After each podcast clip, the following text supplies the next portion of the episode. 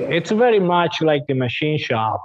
People think with one machine you do every part, whether it's turning or milling or drilling and tapping. No, it's the same for pasta with one machine you don't do everything and that's why you ended up with the different products you know from you know all the shortcut like the penne uh, spaghetti that everybody's familiar with to the ravioli and gnocchi cappelletti those are all different machines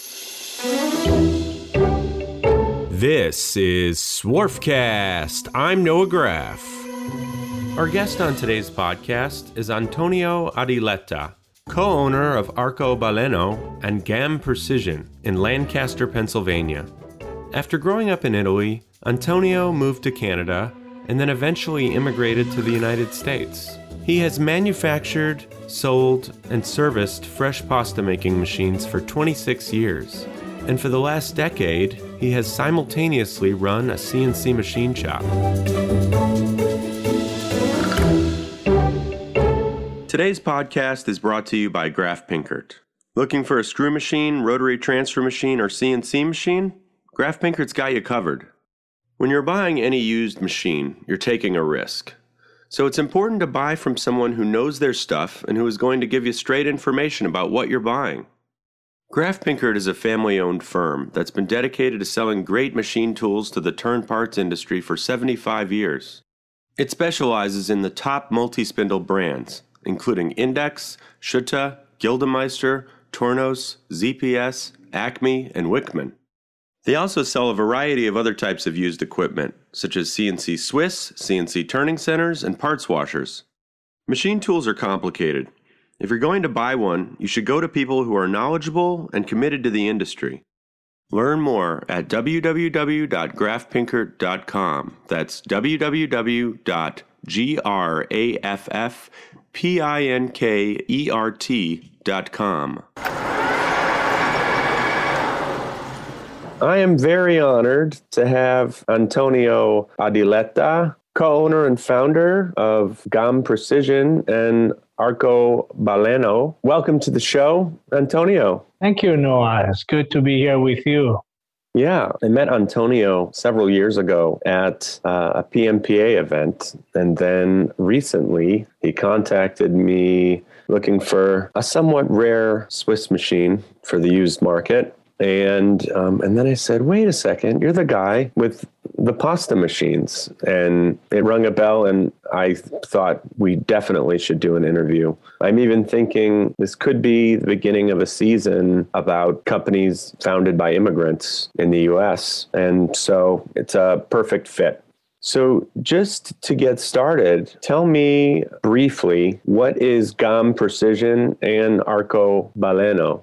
Give me the three minute version, and then uh, then I'm going to go in depth. Uh, okay, I'm gonna try to uh, pack it in in um, a few minutes. But remember, this is um, 34 years packing in. So even if I go one minute per year, we'll talk in 34 minutes. Don't so, worry, I'll guide you. I'll guide we have you. To go, we gotta go at 10. So um, obviously, I you know I grew up in uh, in Italy and uh, always had a passion for uh, mechanical design and ended up in a pasta machinery builder. Uh, that's what I learned, you know, to set it up. Before you go any further, just tell me what are the two companies, and then I want to I want to dig deep.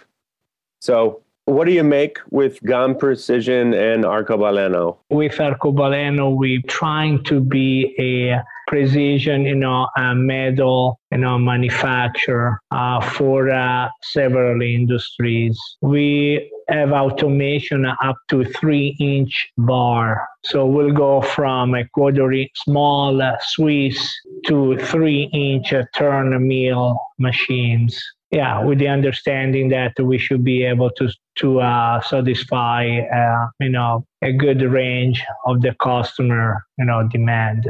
Okay, so this is GAM Precision. This is that part of the company. Yes, yes, and the Arcobaleno, it's a, a food processing machinery uh, company uh, and precisely pasta machines.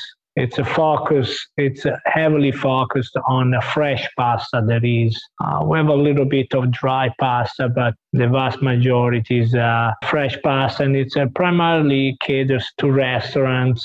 You know, small, medium fresh pasta manufacturer. So, for the people that aren't experts on pasta here, this is, we're talking not what's in your box of Barilla. We're talking when you go to a restaurant and the pasta is fresh pasta. It's soft. It's basically fresh means like a home homemade, mm-hmm. handmade, homemade between quotation mark. That's what it means.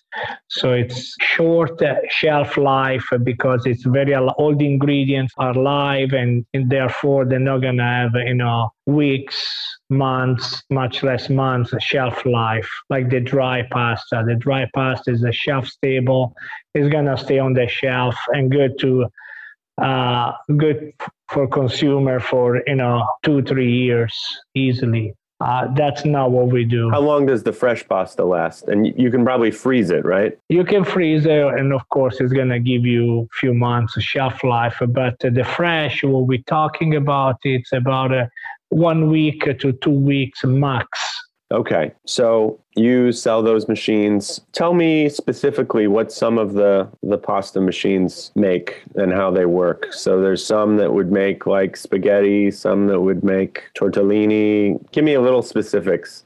Eh, it's very much like the machine shop. People think with one machine you do every part, whether it's turning or milling or drilling and tapping. No, you know, different. It's the same for pasta with one machine you don't do everything. So that's why you have a machine so they do the shaping and then another one a different uh, shaping and that's why you ended up with the different products you know from you know all the shortcut like the penne uh, spaghetti that everybody's familiar with to the ravioli and you know gnocchi cappelletti. Those are all different machines. Each one can do a variety of products but uh, there isn't one machine that does it all. Is it generally like an extrusion um, process? There is, yeah, there are two processes. There's the extrusion process and the lamination, the, the rolled process. Okay. That's really the two main processes. And with that, you can cover the whole uh, range. Yeah, it's pretty cool when you see those extrusion machines and it just spits out the pasta like it's like those old Play-Doh machines, you know. it comes yeah, out. They're fascinating. That's for sure. Yes. What is your favorite kind of pasta? Or maybe narrow it down. Three favorites. I get asked often, and uh, really, what you have to realize that uh, the favorite shape really it depends on the sauce. Okay, fair enough. It's a marriage. It's a marriage. So there isn't a, a, shape that you say you absolutely love the most for the reason that you're probably going to have one or two sauces that uh, goes together best yes all right, pasta ragu, meat sauce. What what what kind of pasta for that? That that's that's the short rigatoni, mezze maniche, mm-hmm. hands down. Is it two? The bolognese, the the meat sauce. It's it's perfect marriage. The gnocchi or or the uh, short rigatoni, mezze maniche. That's hands down. Interesting. Okay, and what about like uh, tomato sauce, pasta pomodoro? Oh, those are spaghetti. It's perfect. Oh man, small, uh, small diameter, thinner on the thinner because there is. Probably 15, 16 different diameters. So you want to go on the smaller diameter size. And those are really enjoyable, really enjoyable. See, yeah. for me personally, yeah. like spaghetti, it makes me super full because I feel like you've got a higher ratio of pasta per sauce in each bite. Well, maybe not because you're a hungry guy, maybe. Maybe. Maybe. I don't know. I feel like I'm totally going off course here, but I mean, I'm talking pasta, and this is I lived in Italy, so I'm I'm a bit opinionated about it. Like when you're talking about the meat sauce, you want something that's kind of going to like collect the sauce on it, correct? Sort of scoop up the sauce? Yeah, well, yeah, now you really get into the uh, technique. You get into the technique because you, it's true. They are obviously shapes that lend themselves best, no question, best for that purpose. You're right. However, even on the, let's say, the smoother one, which is difficult to, you know, place, you know, kind of uh, hang the sauce on it. There's some te- technique in the cooking that you can really achieve a really nice, uh, you know, coating uh, around and, uh, and make it really extra enjoyable. Yeah. Awesome. All right, let's let's save. I'll probably come back to some more pasta questions later because this is just too much fun to not discuss it. But let's take it back. You've had a great journey to get to where you are. As you mentioned, it was it's been several decades. So you're from northern Italy. How did it start? You were an apprentice. Started in Como, Como, just north of Milan, and that's where it started. Uh, yeah, of course. Uh, I started as an apprentice. I did not start as a master. Never became a master. so you were an apprentice building or setting up the pasta machines? Yeah, started as uh, setting up. So the fine tuning, all the timing of the machines. Not all of them require uh, this type of uh, setup, by the way. This is more of the like the tortellini, ravioli. Those are machines that uh, require more tuning uh, because they, there are a lot of different things that happen at the same time. Sure. So it makes the pasta and then it has to put the filling in. So it's a two step process. He has to thin it down, he has to flow into the mold, and then uh, with a certain, certain thickness and speed. Then there is the amount of filling has to go in there. The two sheets have to press together he has to seal so then don't open in the cooking and uh, yeah there's a lot of things going on at the same time. And so that's why you have to make all those uh, action come at the proper time. The timing is important and you said it was sort of similar to running like cam screw machines, like a Brown and Sharpe. Yeah, turns out later, later when we um, originally bought a GAM, that uh, I came, I had no idea about the Brown and Sharpe before. Uh, then actually, there are machine tools that work very much on the same principle as the tortellini machine. In fact, the same principle. That's awesome. Exactly the same principle. Just like on the uh, Brown and Sharpe, you have a cam then advance the turret, say, or the slide, you know, or index the turret. Uh, so you have in the tortellini, you know, that what it does, it'll, uh, it basically it'll uh, index the, the, stuffing, it'll move the filling injector, you know, to the load position and then it goes to the unload then you have all these arms then open and then closes and they move back. Then you have uh, some other you know pins that come through the base to wrap around. And that's all driven by that's all cam driven. One motor there's one motor and uh, that's how you drive all this mechanism with cams. Very interesting. Yes same principle. So okay. So you come up as an apprentice and then you're kind of going up in the ranks. Then what happened? You uh, you went to Canada, correct? Yeah, well, I enjoyed I enjoyed the business too, but then I realized so I was going night school for a business, and um, I had an opportunity to open an office in Vancouver, BC, Vancouver, Canada, uh, for you know a machine builder, pasta machine builder in Canada, and that's what I did. So you were importing them from Italy? Yes, the machines were coming uh, via boat on the ocean and then the land maybe from Montreal would have been tracked down to Vancouver, you know, basically unloaded in our warehouse and then do the same work, you know, deliver to the customer, do the setup, do the training. Training is very important.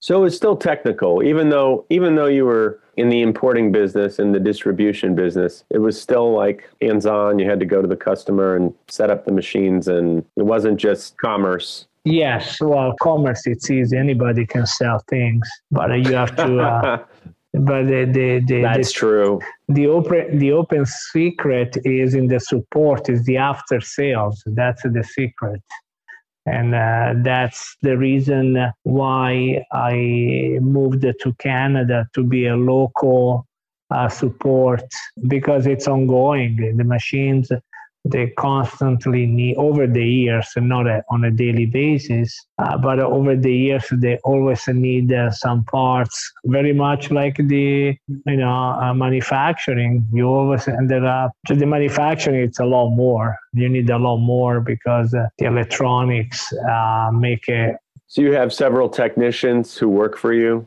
that go out into the field uh, yes, yes, yes, yes. We have a Scott, then you know Scott and uh, Robert, uh, two key support, no question. Actually, it's a full time job for one of them, every on the phone. So okay, so you were in Vancouver, you had an office, and and then what happened?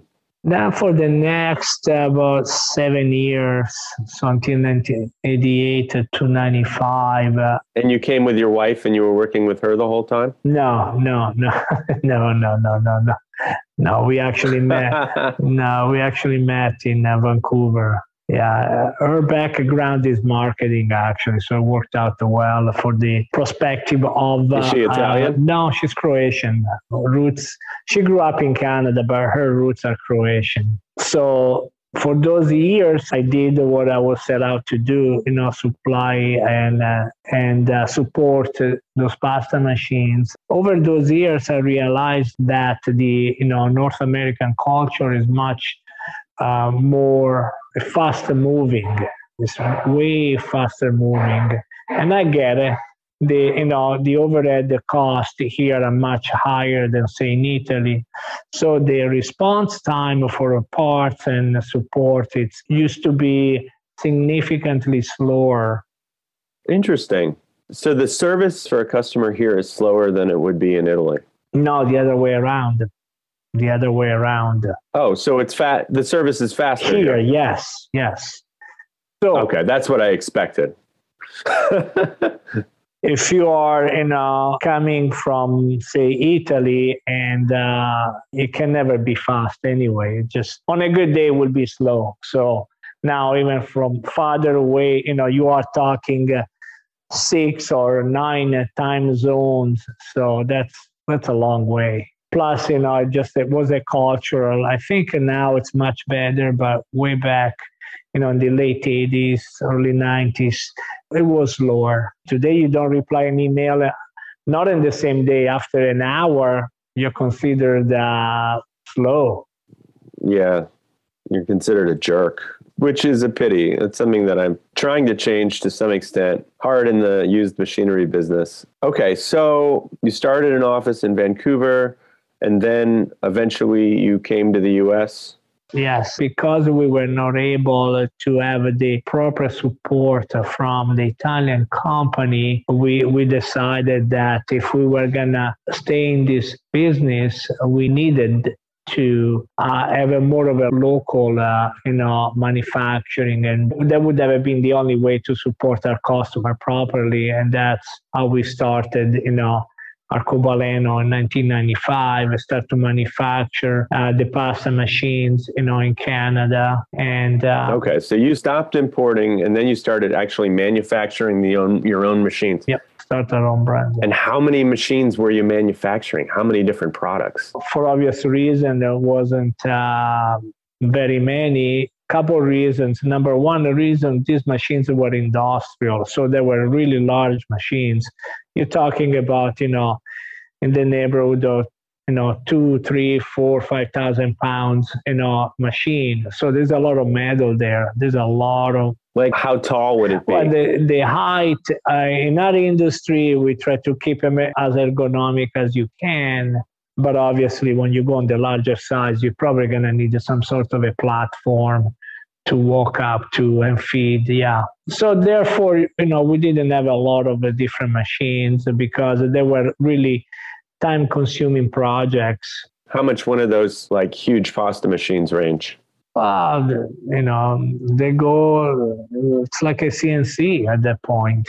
It's like a CNC. You're talking about the neighborhood where, you know, the, the level of uh, production and throughput it really justifies that investment. So it might be like a new one might be a hundred, two hundred thousand dollars. Yeah, correct. Yes. And then yes, a used yes. a used one would be half that maybe, or depends on the condition. they use it's all over. It's all over the place. Sure.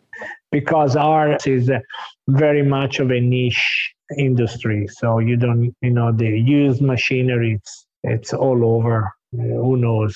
Sure. I mean, once in a while we'll see, we'll get an ad for an auction that's like, you know, a restaurant is auctioning off their stuff and they might have something like that. Yep. Yep. Listeners, first, I gotta tell you, I'm so grateful for you guys tuning in. I know we have lots of competition out there Freakonomics, This American Life, Joe Rogan. Also, I just want to let you know if you have guest ideas or questions for me or Lloyd, we'd love for you to reach out. And if you want to talk about future advertising opportunities, we're very happy to talk to you anytime. Feel free to email me at noah at graffpinkert.com. That's N O A H at G R A F F P I N K E R T dot com. And now back to the episode. Okay. So then you came to the United States in 2002. And when you came to the United States, did you continue to manufacture your own machines? At the beginning, yes, we did. Yes, we brought our uh, three Haas or two, two, and then we bought the the second mill VF4 with the fourth axis. It just seems like a lot to do, like so many different parts and fab parts and Yeah, um, one thing usually happens in business is the longer you stay in business, the more customer you, you earn. So with that, your you know your volume goes up. So now you have to grow with that. And uh, what I, where I'm going with this, then uh, we needed uh, more machine tools, more skilled people, uh, and that's what it, it became a challenging, not for the machine tools, but more for the skilled people, because you need a more, you know, sheet metal fabricator and TIG welders, you know, polishing, you know, then you need the people then uh, pull the wires.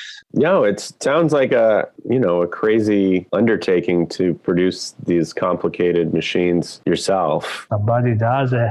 There, there are companies. There are so many companies over the years that we worked with, even the packaging, you know, uh, filling, stuffing. Same idea. You have to do some electrical work, same sheet metal work. You still need the same talents. So, what do you prefer as far as having a company? Like now, it's kind of like what you did before, where you bring the machines from a supplier in Italy and then you service them and set them up. Correct. Mm-hmm. Yep. So, what do you prefer as a business, like doing that or doing it from the ground up, building the machines? Uh, I gotta say, I do enjoy building things, but uh, it's not about uh, what you enjoy. That you know, there is that economy is out there, so we're facing, uh, you know, a market, you know, reality every day. So you do what you enjoy, yes, Right, because you were small. but you know, you at the end you have to recognize that there are forces out there that you have to contend with. That's a marketplace. Then you have to, you know, provide a, a quality product and a quality service. It's challenging when uh, when you have, you know, limited amount of uh, talents. Yeah, it sounds like it would be very overwhelming. Probably hard enough as it is. Okay, so you're here. And then in 2012, you decided to get into the precision machining business because you weren't busy enough with the pasta machines. No, right. I was being, I was making a joke. I yeah, wasn't. sarcastic. yeah, yeah. Well, well, we always wanted to be diversified. Really, part of the motivating factor behind has been the uh, fact that. You know, over the years, over the decades, you, you see that the economy goes uh, through, you know, boom, the proverbial boom and bust. It's it's a fact. It's a fact. You're always gonna, you know, if you are long enough in business, you're gonna go through few yourself, guaranteed. I don't know when, but rest assured you'll go through one. every 15 years average, maybe less, but you'll go through one.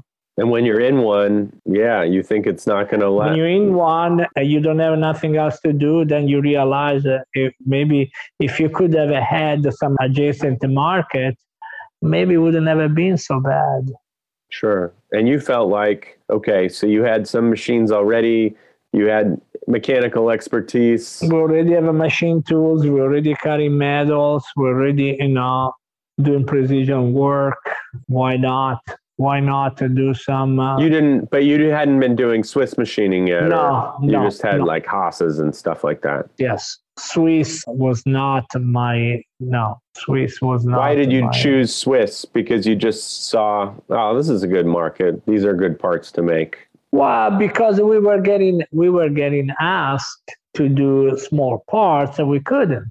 Right, because when you bought GAM, it was like Acme's and they were doing small parts, and uh, oh, that was the really not the way to do it. The small, not the smallest, uh, but uh, pretty small parts that really belong on the Swiss. There's no question about it. All those parts really belong on Swiss machines. Did it take you long to get the expertise yourself and getting the talent? Actually, we we had a, an older uh, gentleman that uh, started with Barry. Actually, Barry Hart. He was the person we bought the GAM from. And you're located where? Lancaster, PA. Okay, and so there is some talent over there for machining. The, yes, much less now as we as the years go by. Apparently, there'll be less and less. But uh, from my understanding, before you know I came uh, in uh, in this area. There were more machine shops, and in all fairness, there were or cam. Actually, there were you know my neighbor here was uh, a cam Swiss uh, machine shop. So cam Swiss, yeah, yeah. Well, and then I got to got to know a few of them. Some are gone. Maybe one is still around in the York area. They do some they have Brown and Sharpes and uh, Escomatic, some of those, uh, you know, machines. Yeah, because I felt like we have had customers, Graff Pinkert's had customers in Lancaster before, so it didn't seem, you know, crazy that you'd be there. Let's do a little comparison of the challenges of making precision parts and making pasta machines. Now, you mentioned the diversification in the customers when you when you have a product like the pasta machines, one problem you have is that people don't don't need to buy another one very quickly, right? They buy one and it lasts. Sure. yeah, the shelf the shelf life definitely definitely it's not short. Uh, the the lifespan of these machines are probably average between seven and uh, seven and 14 years. Easy. How many competitors do you have in the same field in the united states? Uh, with the same with the same uh, type of support there aren't. They aren't. Because it's too too technical really. You would have to go in italy unless there were uh, some people actually on the atlantic coast of canada actually but I, I don't know. Then that company closed, and I believe uh, the, the technician ended up actually being a pasta manufacturer. Interesting. So that's good. But yeah, you what you said before is that you have to keep finding new customers. I think competition, good compet, honest competition is good. Monopoly are never good. What's the hardest part of having precision machining for you? And you do a variety of sectors. What are the biggest challenges? The challenge, uh, I'm sorry, I'm going to sound like a broken record, but uh, I have no other way to say it. It's, uh, it's a talent. It's the talents. They, they really, the talents are not there. And when they're there, it just takes uh, probably 10 years before they can really shine. And you know, the, and I don't mean it to be negative, but uh, a lot of young people they just like to do one or two things, and they don't like to spur themselves and uh, really challenge themselves and uh, be the best that they can be. Just unfortunate.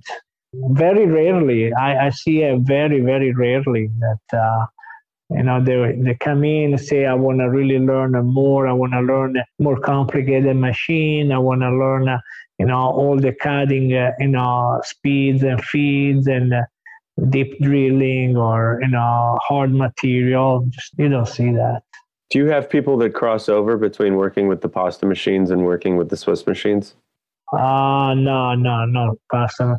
I mean, they understand the parts. Sometimes we make some parts, obviously, but um, not on a daily basis. Do you have any advice for somebody with a product? Um, maybe somebody trying to get it off the ground or. Oh, gee, gee. I'm definitely not in a position to give any advice to anyone. Thank you, Noah. I'm no position. You're you're mod- modesto. Unfortunately, all the right answer they only come through time, and uh, it's very you know very difficult. Even when you hire a so-called experts, often they ended up teaching you how not to do things. Sure you've spent a long time just fine tuning your products, right? And R and D, and yes, and we're still doing it. Absolutely, it's a constant, you know, um, progression. You have to innovate. You have to get better at your game. That's the only way that you can survive. Yeah. And then for precision machining, you mentioned to me before that networking is something that's really helped you in the past. Well, it's it's it's in business, you know, any business really yeah. Set aside the industry. In any successful business you need uh, you know um, a number of people that they are you know really cut out to, to do uh, that kind of work you know networking and uh, uh, you what we call a partners between quotation mark because you could view them as competitors, but I want to, you know, view some of them as actually customers or supplier. You know, you we do we do exchange actually work with uh, other, you know, machine shops happily, very happily. What is something that you learned last week? What is something that I learned the last week? It doesn't have to do with the business. It could just be like something in the news or some uh, I, I, I will say that I do enjoy being challenged. And in fact, what I'm doing now, I'm going through getting a certification for a private pilot. Really? So I'm flying twice a week. Uh, just go out of. Because you told me that 80, you have to spend 80 hours a week or in, in a business to make it work. You firmly believe that? That it takes 80 hours?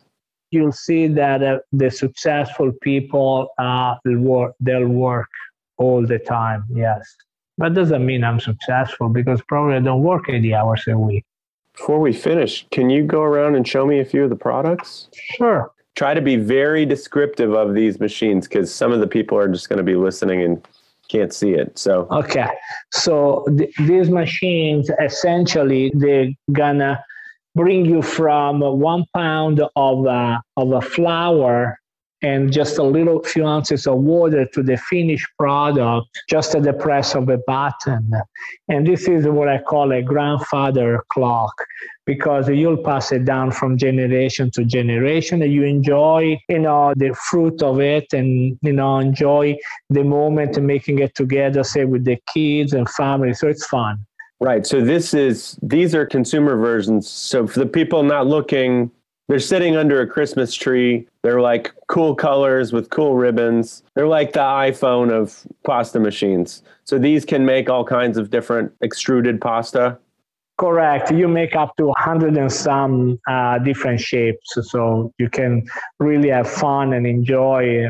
Gosh, it'll be plenty yeah then we have the those are the babies and this is the big mother here of uh, the same type of machine. It's 450 pounds an hour. So that's five pounders there and this is uh, 450 then it goes down to the family there. You have uh, some uh, smaller machines.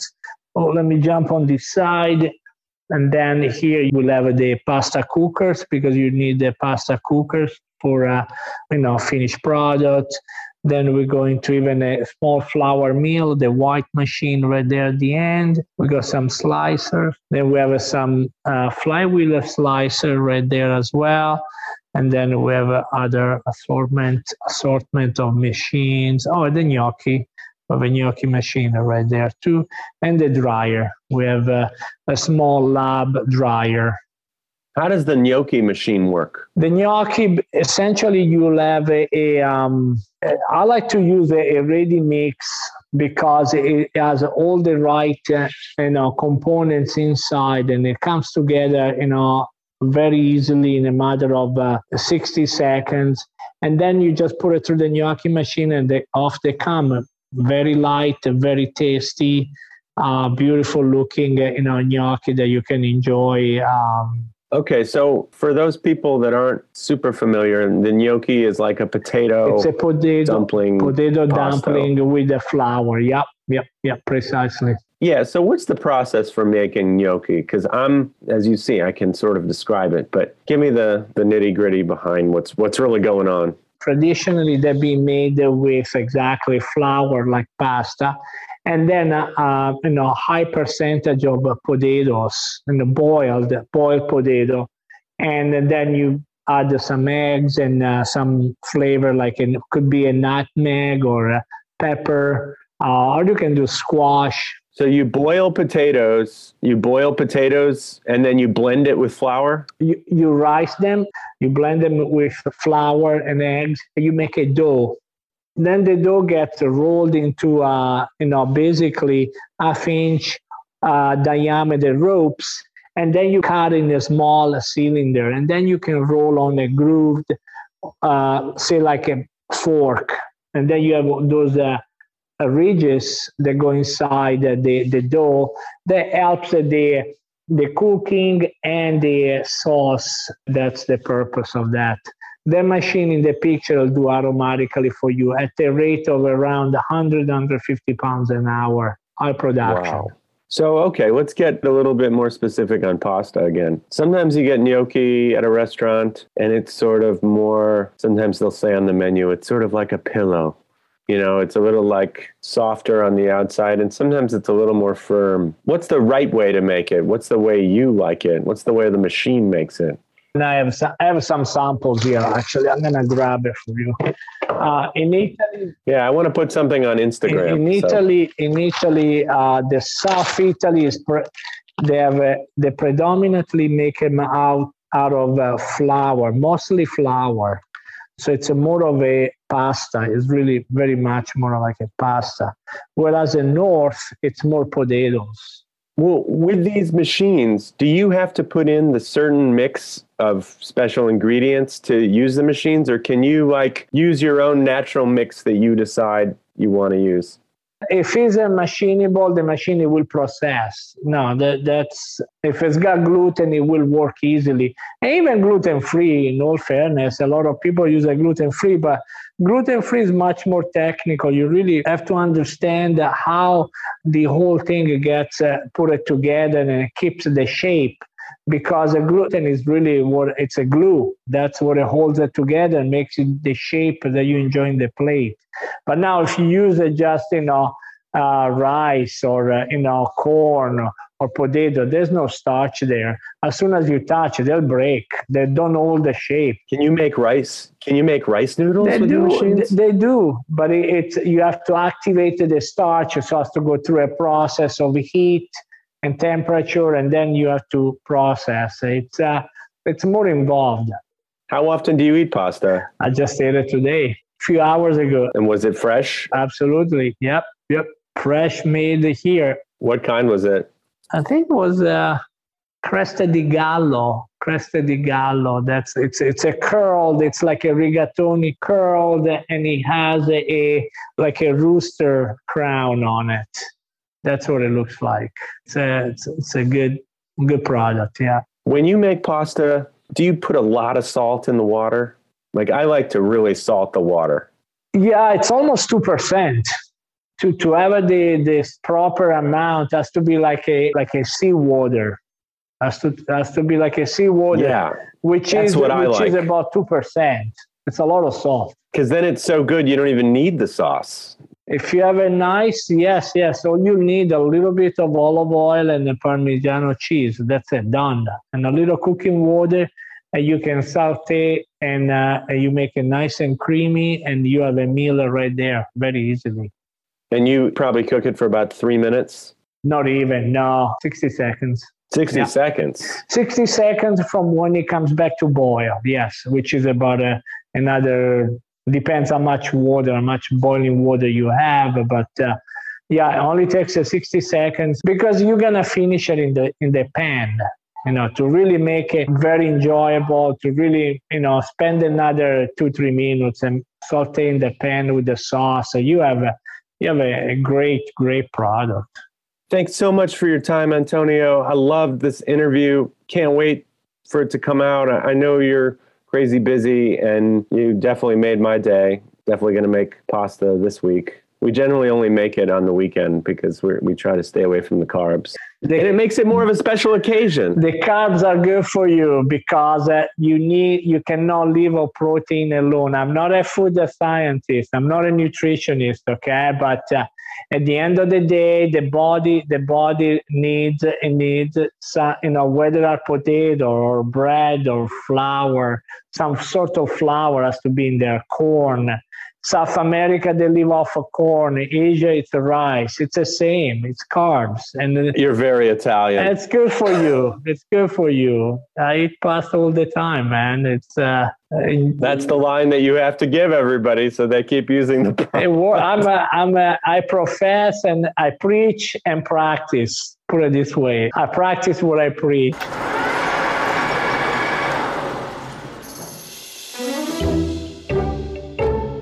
From today's machining world, this is Swarfcast. If you like this podcast, please subscribe to the show on your favorite app and give us a five star rating and a review. And don't forget to tell your friends about it. Follow us on Facebook, Instagram, and today'smachiningworld.com to join our mailing list, read episode summaries, and watch extended interview videos. I'm Noah Graff. My occasional co host is Lloyd Graff. Our managing editor is Ridgely Dunn. Our audio engineer is Patricio Garcia. For information on advertising or to submit an idea for a future podcast, follow the contact information at today'smachiningworld.com.